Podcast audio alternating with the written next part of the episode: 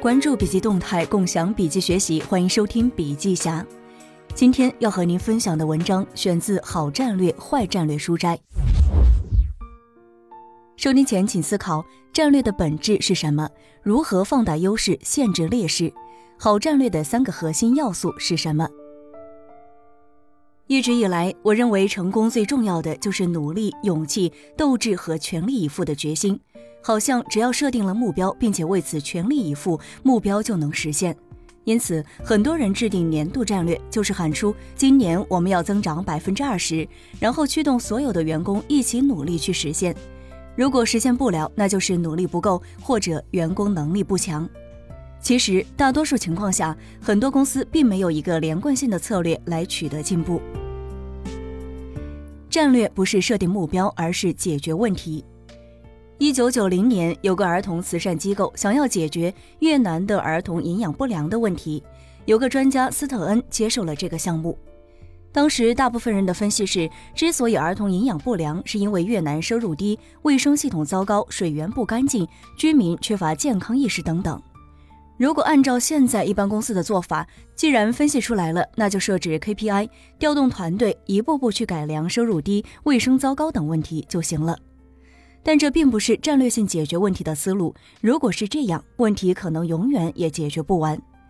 后来斯特恩的做法是通过调查分析发现问题的薄弱环节，聚焦可用的资源进行解决。比如他发现一些贫困家庭的孩子也有健康成长的，因为父母的喂食方式比较特别，那就是相同食物换成多次喂食，并且把田间的小虾米、野菜等加入到孩子的米饭当中。于是他集中所有精力在喂食方式上做突破，教育所有家长采取类似的喂食方式，结果大幅度解决了儿童营养不良的问题。战略工作的本质并不是设定目标，而是解决问题，是需要通过一系列的调查分析，发现问题的薄弱环节，调用自身优势，并且用连贯性的行动去解决，而非简单的设置目标和鼓动行动。扬长避短，才能以弱胜强。遇到难题或者面对对手，大部分人最习惯做的一件事情就是想办法努力应对，跟进对方，补齐差距。但真正应该做的，应该是找一个能够扬长避短的领域，放大你的优势，并且限制你的劣势。记得之前看过一部电影《明两海战》，印象很深。片中的朝鲜舰队竟然以十二艘战舰打败日本数百艘军舰。十二艘 P K 数百艘，表面上难以破局，敌人数量直接碾压你。但朝鲜舰队却有一个关键优势，舰船质量好，水兵经验丰富，单艘舰艇战斗力强。所以就需要问这样一个问题，如何设计战略才能让我方优势最大化发挥，单艘舰艇战斗力强，并且限制对手优势数量多的发挥。最终朝鲜舰队找到了一个可以扬长避短的领域，明两海峡。明两海峡水流湍急而狭窄，可以让朝鲜舰队扬长避短。一方面，最大化自己舰船质量的优势，水流湍急，一般的舰船很难航行。同时，狭窄的海域创造了更多一对一 P K 的机会，限制了对方数量优势的发挥。最终，朝鲜以弱胜强，大败数量庞大的日本舰队。扬长避短，表面上每个人都懂，但是我见过无数的优秀管理者、创业者，经常忘记这个原则。好战略的三个核心包括了三个要素。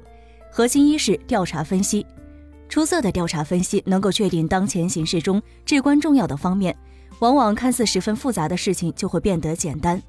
核心二是指导方针，它简要列出了为克服在局势分析中凸显出来的障碍而采取的总体策略。指导方针之所以具有指导意义，是因为它虽然指导人们朝着某些方向采取行动，却没有明确界定行动内容是什么。就像高速公路上的护栏一样，引导并约束着人们的活动，而不全面界定活动的内容。核心三是连贯性活动。一是付诸行动。